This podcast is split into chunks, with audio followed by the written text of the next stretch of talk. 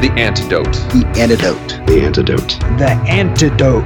The Antidote. The Antidote. The Antidote. The Antidote. The Antidote. The Antidote. The Antidote. The Antidote. The Antidote. The Antidote. The Antidote. The Antidote. The Antidote. The Antidote. The Antidote. The Antidote. You're listening to The Antidote with Dave Hawkins. With Christian music that doesn't suck.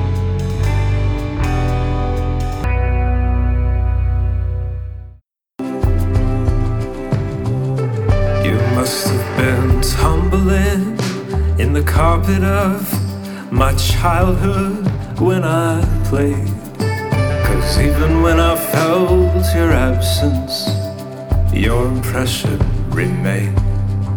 You preoccupied my adolescence like an open carry on the head of the woman I knew I would marry. Her name was Fear. And trembling, but this is how it's always felt. Like I would only arrive in where you've already been. And even now I feel mm, you've shown me your power by where you conceal. But then college hit and the new atheist rode their bus campaigns on public speaking streaks, and I was cowering under comments about the Amalekites and God's providence. Then Hitch will give his diagnosis, and someone's daughter somewhere gets the same. But the former will never fathom why grieving fathers still give you praise, 'cause this is how it's always been. You're waiting beside hospital beds in chambers of my heart that life hasn't broken yet. But even now I feel it.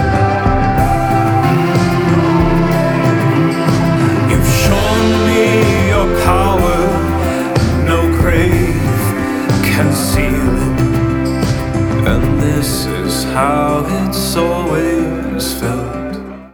Thanks for coming to The Antidote.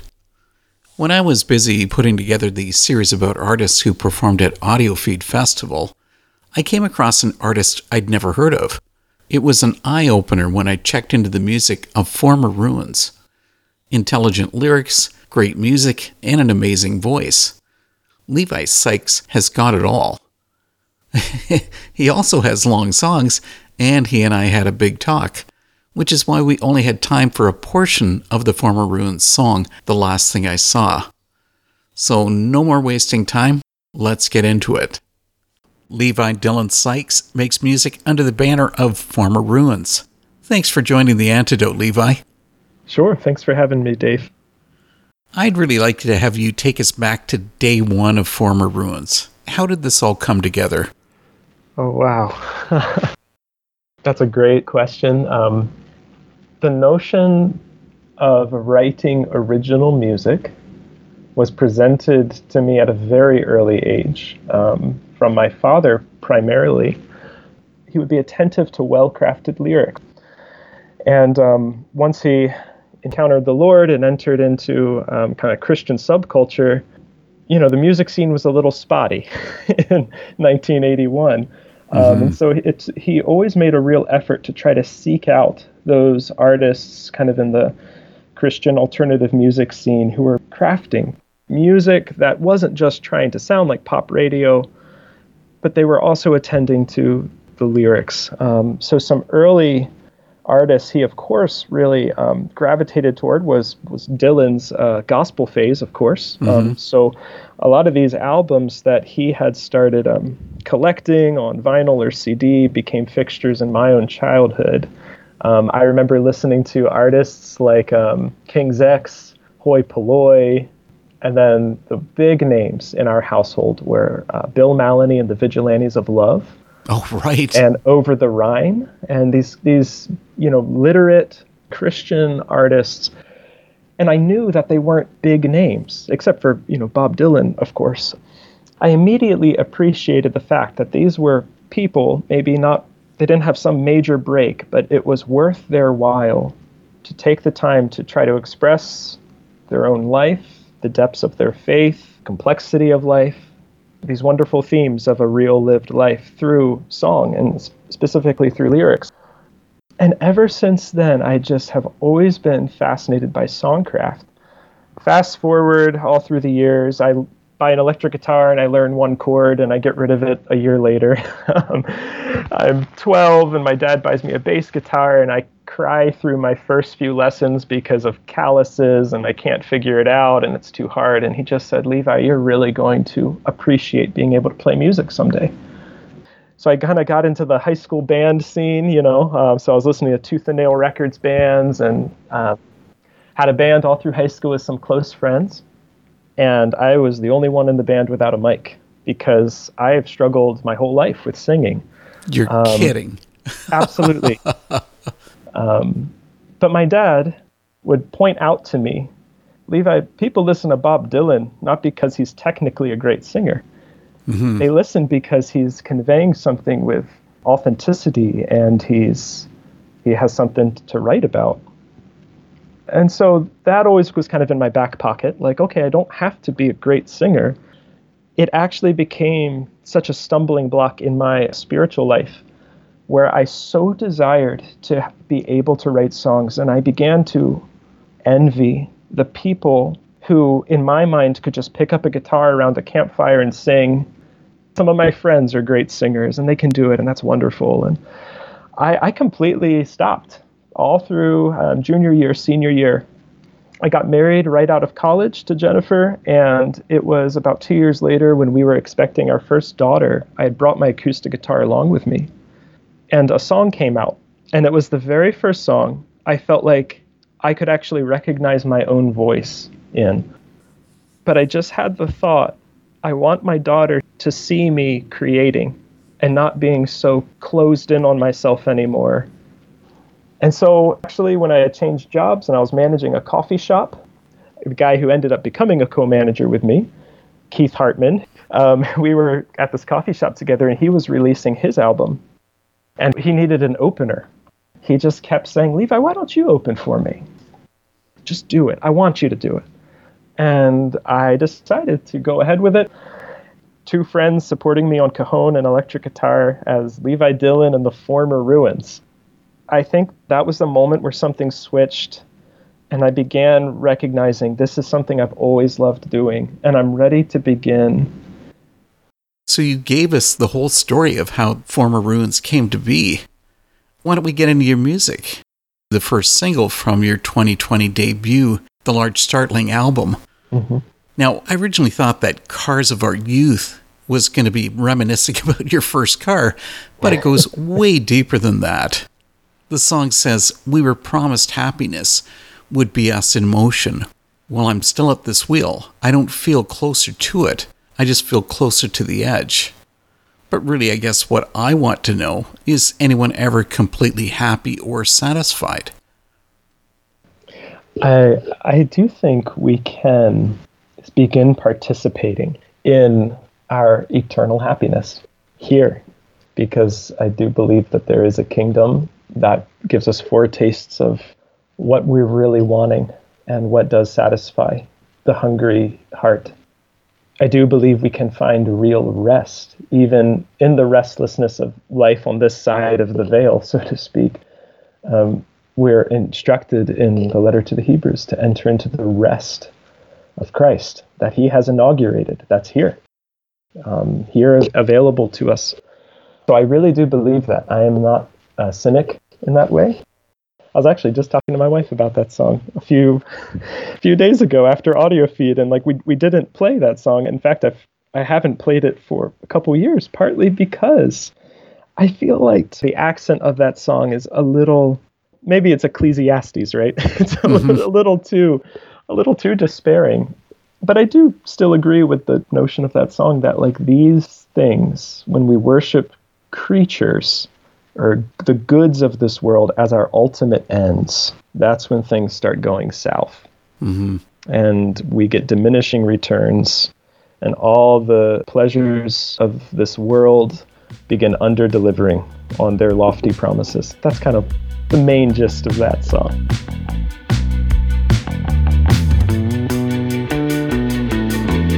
Sunlight spreads out on the glass, and I just push this pedal down to get the feeling back. I knew these routes without any maps. I didn't think I'd get lost, but I have.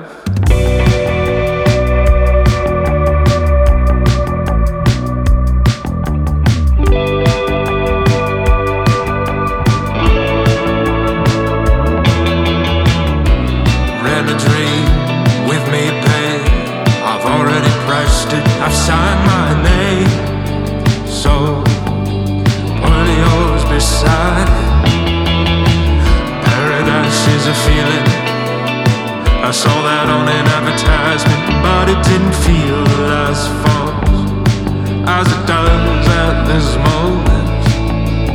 Well, we're closer to the edge of our discontent.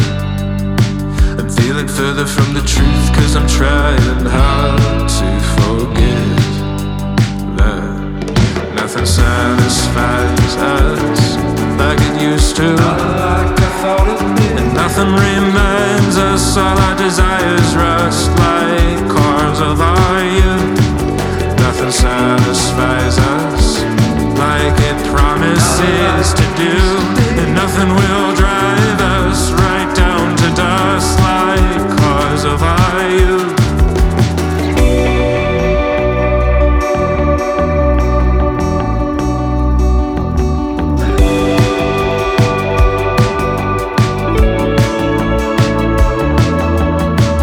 I remember the feeling when we were shown. So have I missed my renewal notice, 'cause we were promised happiness would be us in motion. Well, I'm still at this wheel, I don't feel closer to it, I just feel closer to the edge.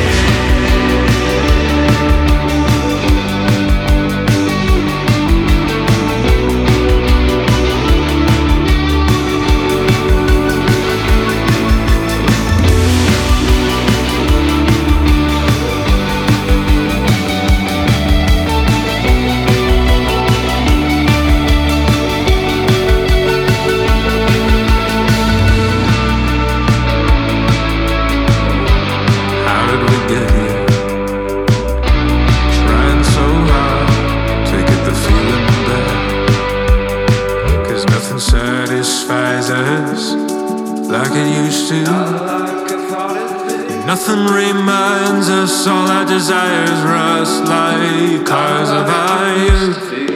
Nothing satisfies us like it promises to do, and nothing will drive us right down to dust like cars. Nothing satisfies us like it used to, and nothing reminds us, all our desires rust like cars of our youth. Nothing satisfies us like it promises to do, and nothing will drive us down to dust like cars of our youth. Cars of our youth.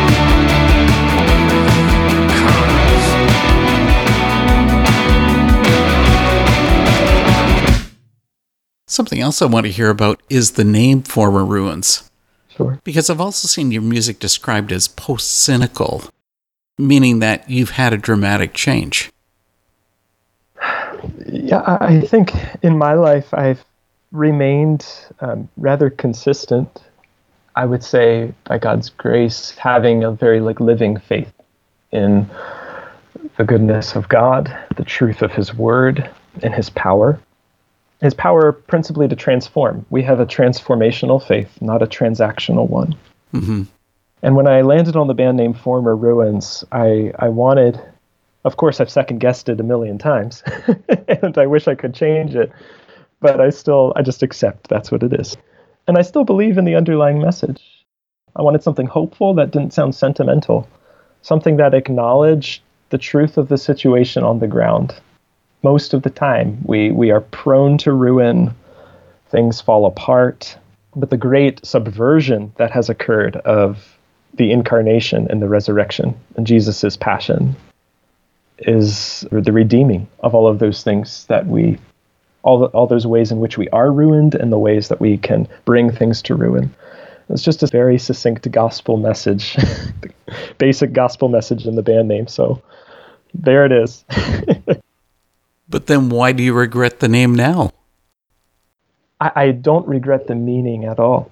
I stand by the meaning and I pray I live the meaning. Um, I'm not trying to in any way distance myself from that. I just think the aesthetics of the words, they don't quite align with the aesthetic of the music as much as I'd like. You mean because it makes you sound like you're an emo band? It kind of sounds like an emo band. It kind of, it, it, I think Ruins kind of evokes like, I mean, even like the Stonehenge sequence of uh, Spinal Tap or some of those, some of those, it's evocative of kind of an aesthetic or Ruins. That sounds to me a little bit more like, oh, that could be like a metal band. But it's the one I chose. And you know what? As I continue to develop my sound and I'm kind of looking ahead to developing into a little bit more of like some of the music I grew up listening to, like atmospheric Americana, a little bit more folk rock with these kind of sparkly atmospheric elements that I love. Former Ruins will be there, and it just will be the name I'm stuck with, and that's okay. Well, that's certainly how I would have described the sound of Former Ruins, folk rock. Well, there we go. Then maybe it's all copacetic. You know, a couple months back, a guest and I were speaking about how Christian artists rarely record a love song. Mm. But you did that on Way Out. You sing, "When I found you, time split in two, like the opening of an age. I don't know what waits past the threshold, but when I find out, I will stay." I mean, that's a winner. I'm sure your wife gave you at least fifty points for that one. Yeah, she did. Of course, she's the inspiration of the song subject, but she actually challenged me to write a love song because I was writing all of these naughty, twisty, metaphor-laden, existentially angsty songs. And she said, "Levi, why don't you ever just try writing a simple love song?" And I, I kind of rolled my eyes at her and played a C and an F, right? You know, the most basic chords I played. I said, "Oh, something like this. All the ways I've loved you, too many to count." And I just kind of like did it in a sing-songy way. And then I look up, and the way she's looking at me tells me that's actually exactly what she was wanting. And I probably shouldn't keep joking about it. And so I then just developed the rest of the song. And um, yeah, that's a special one. That was definitely more of a staple in the earlier years of Former Ruins. And I was playing more acoustic and solo. And I should have... Uh, play that one live sometime soon. That's a sweet one. All these ways I've loved you, too many to count. Seen nor hidden, willed or unbidden, they will find their way out.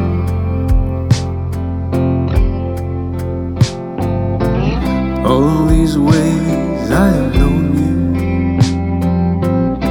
I wanna know them now. Your beauty revealed, your wounds unconcealed. I must know, come unsealed. I'm crying out to find a way out. I'll find a way out. I'll find my way out to you, babe. All these ways I've wronged you, you did not keep count. As harsh as lightning, or hardly surprising, they're gonna find their way out, their way out to you. But all these ways I long for you, you unearth those fountains. Only you know how deep you gotta go till they find. Find their way out soon. I'll find a way out. I'll find my way out to you. I'll find a way out. I'll find my way out to you, babe. When I found you, time split in two, like the opening of an age. I don't know what waits past this threshold, but when I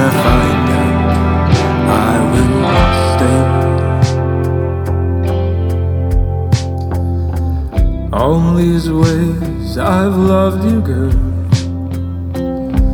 too many to count right now. All these ways I choose you, keep us safe within this house. It is single floor, no back door. Will I see no way out? I seek no way out. Oh no,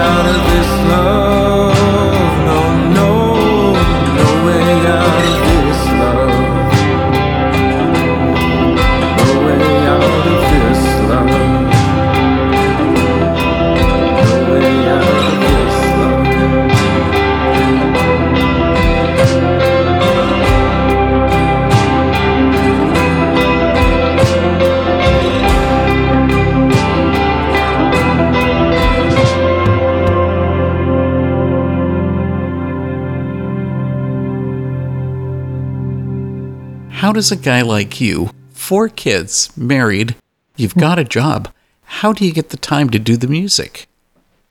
Um, well, you you do have to just make the time. And um, the creation of this album happened over the course of literally hundreds of parachute-in recording sessions just in my, you know, my D A W Logic on my MacBook. Mm-hmm. And as hard as that is, and as much as it made for a very fragmented experience, I used the phrase workmanlike earlier, and you almost do have to have the perspective of six a.m. is not the ideal time. I am tired. I would rather just be upstairs with my coffee, but I have this time. I need to punch in. My shift has started. I need to punch in and at least try to like get the bass part of Uncreated Light verse two done, because if I get that done, I will be that much closer to getting the whole song done and then the whole record's done.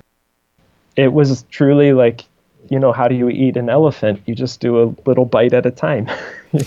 uh, maybe that's kind of a grotesque phrase. I heard my dad use that growing up. I knew I needed to become a morning person to get this done, because I had been trying to do it all in the evenings after we put all of our children to bed. I'm sitting in front of a computer my whole work day, then it's dinner and clean up from dinner and be with the children and put them to bed, and it's eight thirty, and then I'm going to look at my wife who's very tired out from the day, and then I'm going to go back downstairs. And if I'm doing that every night, that is not healthy for any kind of marriage, at least not for us. I really perceive I need to be at rest with my wife in the evenings. She's had a long day, and I've I've had one too.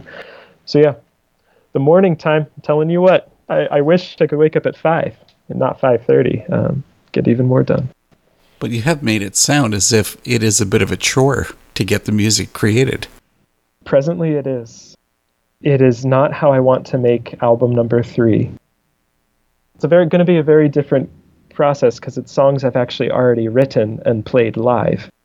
Uh, No Creature Is Hidden was comprised entirely of songs I had never played live, which kind of bears itself out in the arrangements. Um, they're a little more intricate and complex than anything I'm ever going to be able to handle live. So album number three, though, we are really praying as a family about how we can possibly navigate this for the long haul, because I, I need more time, especially during the waking, working hours, to devote to music.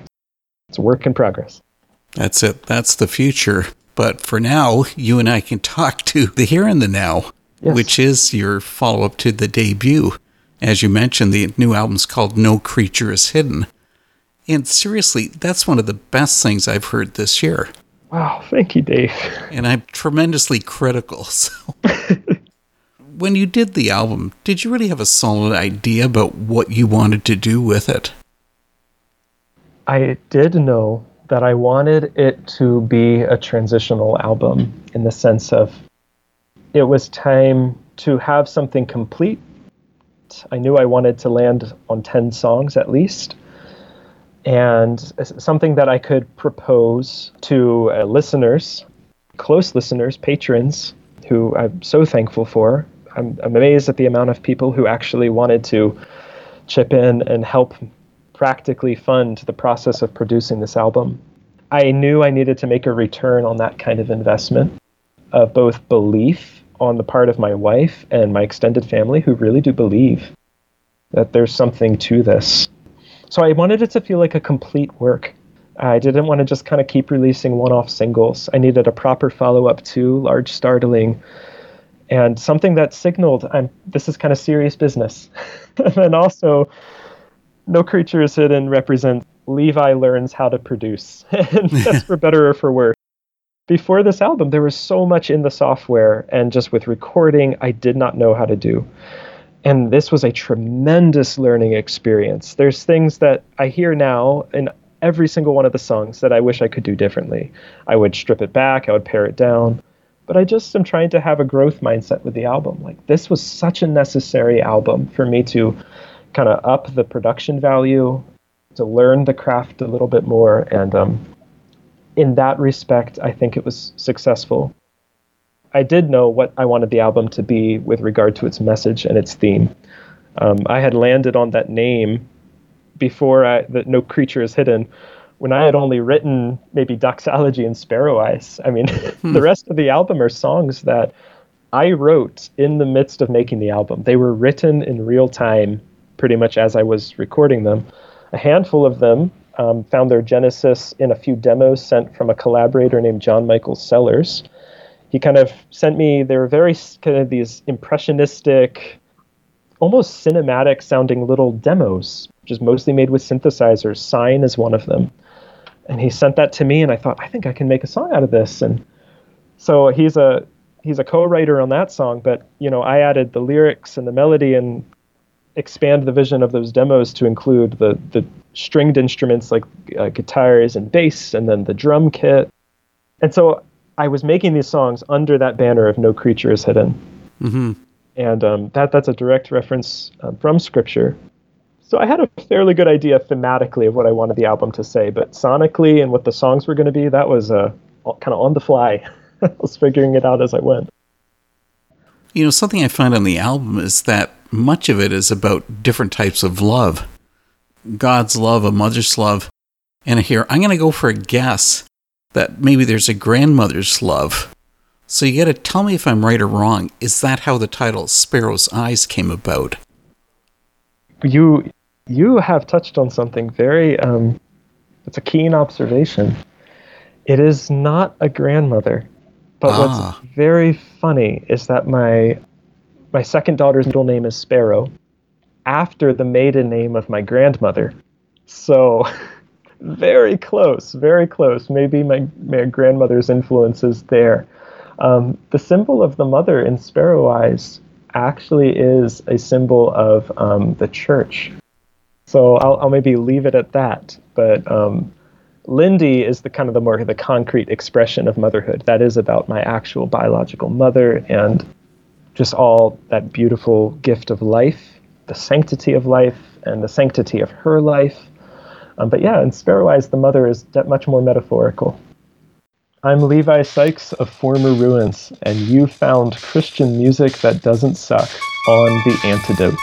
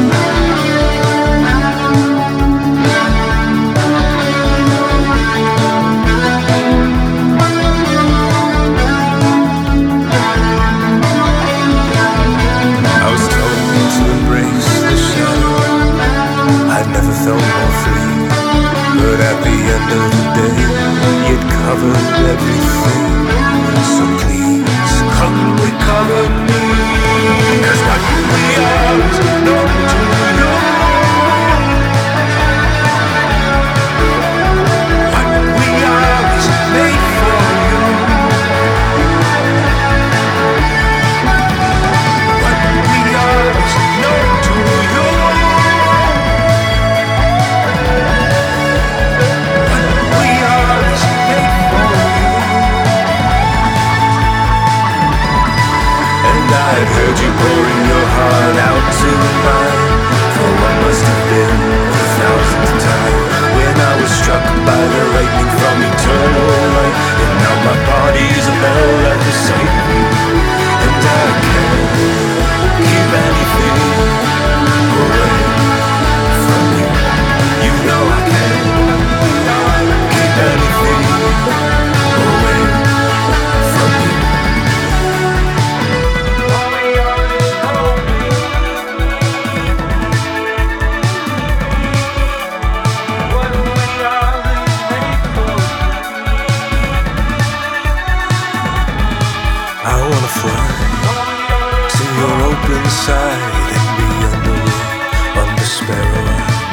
and see your wings spread against a broken sky and be remembered back to you.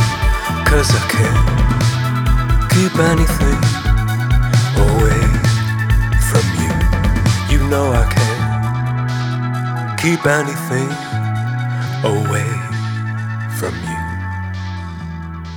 you. You know what I want to tell you is that the very first time I heard a song from Former Ruins, I thought, man, this guy's voice reminds me so much of Matt Berninger of The National. You have probably heard that a thousand times. I've actually had to tell people that a few dozen times because sometimes people are naive and they think, wow, like you have a really unique voice. And I pretty much tell them it was actually singing along to Boxer by The National that gave me my first clue that I actually had a voice that could maybe work in indie rock. Because up until hearing The National, you know, I had not heard Nick Cave. I had um, listened to Dylan, but I didn't really have many other reference points. I listened to Me Without You a lot in college mm-hmm. and in high school. So there's kind of that sing-speak thing. And sure, I could I could imitate Aaron Weiss pretty well. But you're right on the money because it was listening to Fake Empire, that coming through my headphones when I was in late high school. It was like an epiphany because I could sing along to it for the first time, didn't immediately feel out of my depth, even though he has a deeper voice than me and it's richer. And the difference is that your vocals are crisper and they're more assured sounding than Berninger's. Oh, I mean, encouraging. That's my opinion. I- I've been very, very... Um, inspired by him, as a, both as a vocalist and as a lyricist, and um, find his work very beguiling, very compelling, and um, I'll take the comparison. What's also different about Former Ruins is that you're making music with really thought-provoking lyrics. And the thing is, that's really not as common as it should be. You even sort of mentioned that, you know, a little bit obliquely in Horses and First Drafts. Something else is that a number of your songs mention other pretty significant songwriters. You know, people like Bruce Springsteen, Sufjan Stevens, Dave Bazan, and of course you've already mentioned Bob Dylan. So those type of artists have been an inspiration to you? Yes, they have. Um, either a direct inspiration or they have featured in the lives of others that I'm addressing in those songs. So Sufjan Stevens shows up in Chaplin, and um, David Bazan shows up in Flannelgraph. And actually, in both of those songs, I'm using them as kind of um, common denominators between me and kind of the person I'm addressing in both of those songs, kind of the main person I have in my mind. Um, because those artists actually meant a lot to them. Mm-hmm. So, um, yeah, I, and I'm not trying to name drop them to do much else other than um, make it seem more concrete and real. Yeah, that that's how it went. Those artists and some of the themes dealt with in those songs. You know, I, I think when you come up in um, kind of the Christian music scene, and that's a big part of your formation as a growing up Christian, in some way it becomes like an informal catechism. The music you listen to. um, and I saw that uh, play out a lot in the friends I grew up with, who I was in this band with. Music almost became the functional formator or educator in the things of the faith. And so it's like the very first time you hear Sufjan Stevens talk about praying for somebody, but they don't get healed. Mm-hmm. Like I, I, I remember where I was when I was hearing people who were a few years older than me, and they were like the cool Christians in my eyes, you know, because they were like sixteen and I was twelve. I was hearing them quote um, Casimir Pulaski Day by Sufjan Stevens to each other. And the look on their faces when they said that line, I felt palpably like that is speaking to them more than anything they've ever read in the Bible. I didn't necessarily agree with that sentiment, but it's like I could tell this lyric was doing more to rearrange their theological furniture than anything they had ever heard on a Sunday morning. And then the same thing happened again with um, a David Bazan song. And I was with my friends, and they were quoting me this lyric, and just, they were like, that's just so honest, man. And I'm hearing it, and I'm thinking, okay, well, that's a bit of a sassy theological take, but I don't know if that's like the final word on the matter. But I could tell as my friends were listening to this song and quoting me this lyric, it kind of sealed the deal for them. Bazan's take on this certain theological topic. Mm-hmm. That's that's what I'm getting at in, with those references. But then with your own music, are you willing to challenge people with your lyrical content? Um, you know, I, I think the truth is challenging because, you know, we need transformation and we need healing. So that's like my starting point. And I am I'm okay with my own lyrics challenging somebody. But I want to draw a very clear distinction between being a provocateur, so to speak, mm-hmm. and being someone who is truly trying to take seriously the transformative and startling, if you will, message of Jesus Christ, the eternal word that has instantiated in time and space as a human. It's the Christian faith is cosmic and wild and profound and nuanced all at the same time, and, and startling in its claim.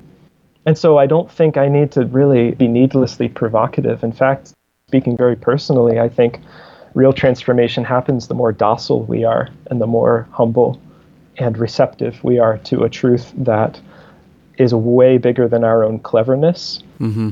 And um, that we, it's the obedience of faith, basically, is what I'm trying to say. I'll leave it at that for now.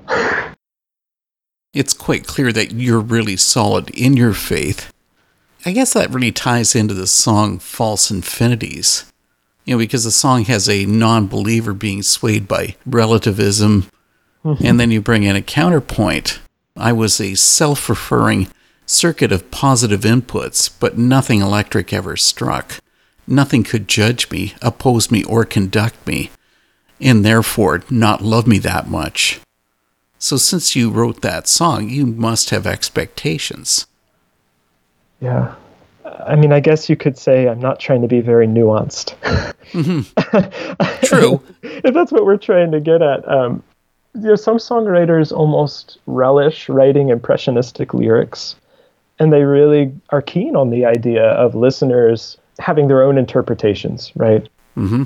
All the time. I guess you could say I'm kind of having, have a very different perspective and a, a very different school of thought. Um, Is that age related? Age related. Yeah, because you're in your thirties. You're not like writing this as a late teen, early twenty. You know, Dave, I, I sort of see this across the decades. In fact, many people my age and my slice of life are very ardently embracing labels like ex-evangelical, um, deconstructionist, mm-hmm. progressive, whatever it may be. And I think I'm in this and I'm doing this because I actually believe in what I'm saying, and I am trying to communicate something concrete. And if anything, I, I try to be a little guarded with how much I talk about my songs because I, I just want to be a little bit more disciplined with my speech, and I can talk about myself a lot. And I see in that something that could be perfected further by God's grace. I do think like these songs will pass away. My life will reach its end, and I do feel kind of that Pauline summons, like, woe to me if I do not announce the gospel.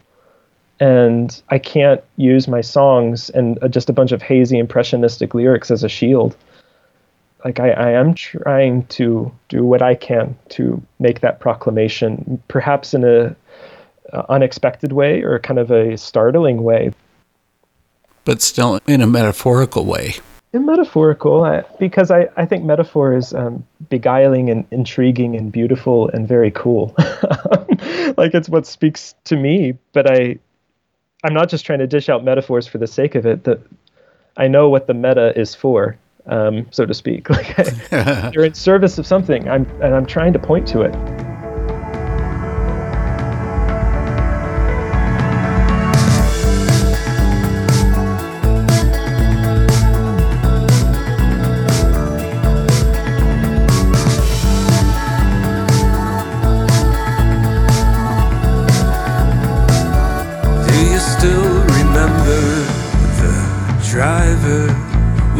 From Denver with the Ouroboros tattoo, he said Everything will recur until we all dissolve in time.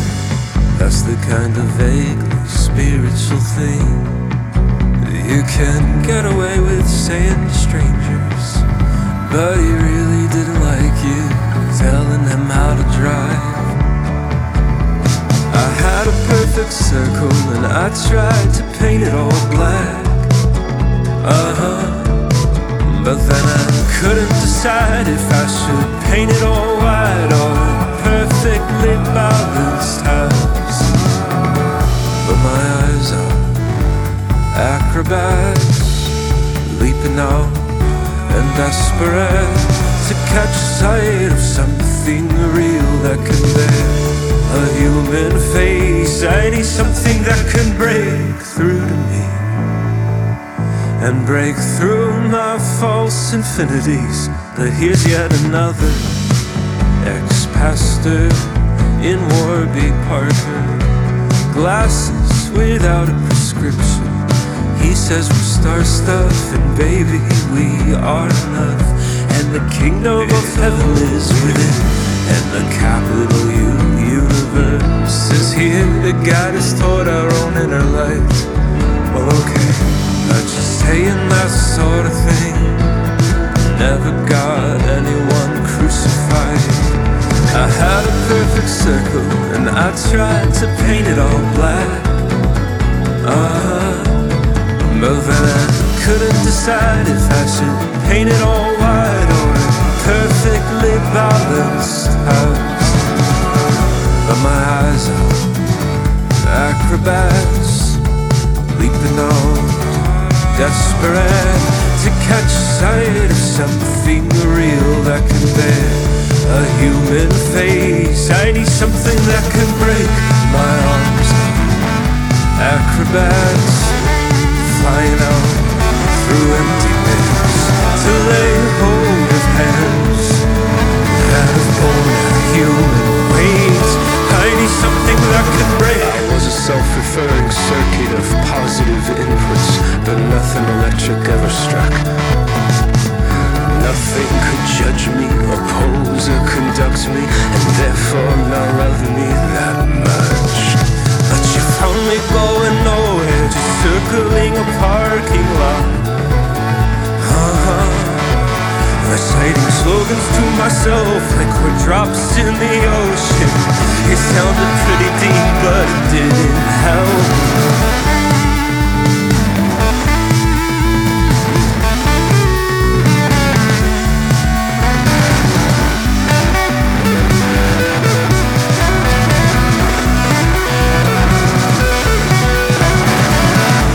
The house are acrobats, leaning out across a gap to be one with you.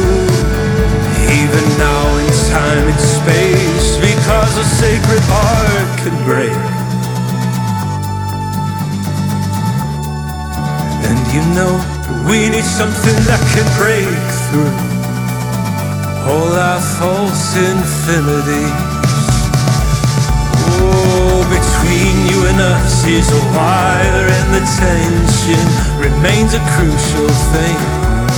Just meet us up there dancing above trees circle branching beyond all our false infinities.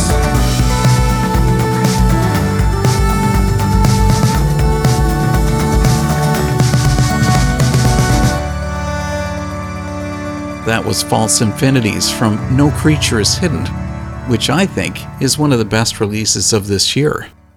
I'm going to be on vacation for the next few weeks, but I'm not going to leave you hanging. I've dug into the Antidote archives for some excellent visits with past guests. Now here comes the last of my talk with Levi and the great, great song, Uncreated Light. Enjoy this, and I'll see you next week. But one thing about the songs on No Creature Is Hidden is that they're incredibly long. I mean, which doesn't really make them too radio-friendly. I mean, because they're all in the five-minute-plus range. I know, Dave, and that makes... It's one of my biggest regrets about the album. I think only, what, maybe three or four songs just make it under five minutes. Like they, they start with that beautiful four, but it's like four minutes and forty-seven seconds or four minutes and fifty-five seconds. I told my wife that for album number three, my personal goal is to make a third of the songs should be less than four minutes. that's that's what I'm, and then I'll have one song that's maybe some twelve minute, you know, thing where I just pack in all the all the leftover lyrics that I shaved off the other ones. Who knows? Earlier on, I was talking about thought-provoking songs, and I think the one that really fits that kind of label is Uncreated Light, which finishes with this verse that says, "So find me reclining against your most chaste chest. I'll hear your resting cadence. Bear a resemblance to repent, repent, repent. We all need to hear some hard things sometimes." Okay, now I'm going to say for myself, I do understand that, but do we really need to hear hard things? Like, how does that help us? Hmm, that's a good question. Well, the hard things is a direct reference to the many times in the gospel accounts when it is said of something Jesus has just taught that it was a hard saying. Some people, you know, there's crowds who approach him or the disciples approach him like, this is a hard saying. Who can receive it? And it's at moments like that that our Lord seems to double down so much of the time. He doesn't say, oh, well, what do you think it means? Or I'm cool with you interpreting me however you want. He says some very hard things. I mean, if we just kind of bring it down to even the level of relationships, the most remedial things, the most reparative things that have ever been said to me usually are hard to hear. You know, they're hard to hear. It's it's revealing something about us that we'd rather not be known or exposed. There's an image also in that song about the table. Mm-hmm. And I think the basic Christian invitation is Jesus holds table fellowship with sinners. Yes, it's so true. Thanks be to God, because I want to be at that table with him and I'm a sinner. But I think the problem in modernity is that nobody is really willing to say they're a sinner. So we're wanting to have it both ways, right? Mm-hmm. Our Lord has table fellowship with sinners, but nobody is stepping up and saying, yes, that's me, and I need mercy. We think we're approaching the table of the Lord, and it's a, a nice Sunday brunch, you know, where everyone is just pleasant with each other. And we sit down, and we're thankful to be invited when we realize it transforms into a surgeon's table. And that's really what we need. That's the hard thing. So maybe that's what I'm what I'm getting at. I, So what kind of an effect do you want to really make with No Creature Is Hidden? You know, I, I I love that it's kind of found some purchase among some listeners. People seem to connect with the songs in surprising ways. And, you know, things that I thought were maybe overly cerebral or inaccessible because of clunky arrangements. I've talked to some people and it's like their favorite part of the song or their mm-hmm. favorite part of the album. So I'm just trying to reserve my own judgments against myself and be a little bit more happy with the work. And I can say that I'm satisfied with what the work is, even though I am already scheming and dreaming about the future of Former Ruins and the, the next songs I want to make. How I want the album to be received is for it to open up for me more opportunities to share my songs live. At Audiofeed, I was able to perform with uh, Aaron Cliff and Lee Cliff out of Fort Wayne, Indiana, two brothers who form a great rhythm section. And then we have a fourth collaborator who we, we think might be joining us for some live sets. I really feel like the M O for me is to kind of carry this album and learn more of the songs from the album, because again, I alluded to this earlier, I did not road test these songs before I recorded them. I listened to so, like riffs and solos, and I wasn't making notes of what I was doing. I was recording that at ten thirty at night or five forty-five in the morning, and you know, so there's going to be some work I have to put in, and that's my hope for the album, is it connects with listeners, it opens up some doors where people hear it and they think, wow, these there's something here, or this sounds pretty cool. We'll have this guy out at our cafe or our venue or our church or our coffee house or our campus or whatever. And then I can actually show up and maybe with the help of some of these good friends, deliver these songs in a, in a way that, you know, stands up to the album and invites a, even a deeper listening experience, because that's always what live does. I'm just excited for it. The Antidote has been here with Levi of Former Ruins. Man, thanks so much for this talk. I really appreciate it. Dave, thanks for inviting me onto the show and uh, asking some great questions. That just means so much to me. I've appreciated it a lot.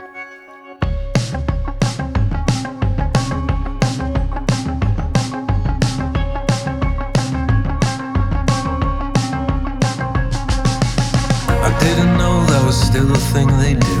Our lampstand was just removed. We spilled our oil like ink into an inky sea. And when we burned it on the waves, you danced on a distant flame. The one we were made to and from. We all need to hear some hard things sometimes. And this one hits hardest. We thought we could walk by the light we made till we got lost in our own heads. And the light in us was darkness. In our caricature we drew your features based on our own truth. Our logos in the sponsored section of the program and the script we put you through. And when we hung it on the wall, it clashed with nothing at all. We forgot your mouth is drawn like a sword. Cause we all need to hear some hard things sometimes. And this one hits hardest. We thought we could walk by the light we made till we got lost in our own heads. And the light in us was darkness.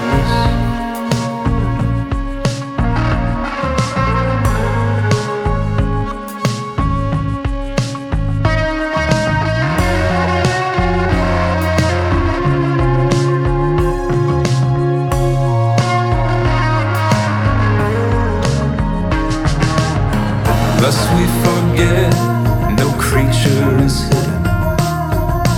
Lest we forget, we're all patients at your table. Lest we forget, you already see our true conditions in ways we've never been able. So give us sight.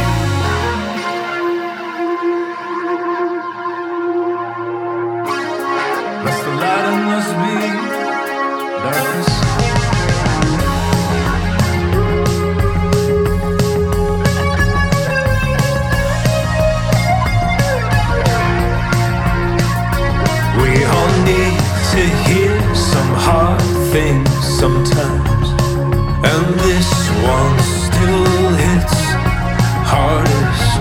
We thought we could walk by the light we made till we got lost in our own heads.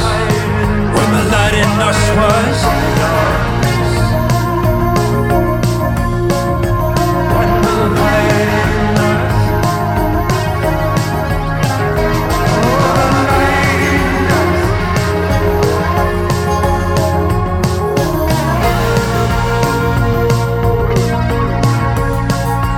Nearly Dylan-esque in my hubris that I have something to say. But am I pure in heart? That's the question.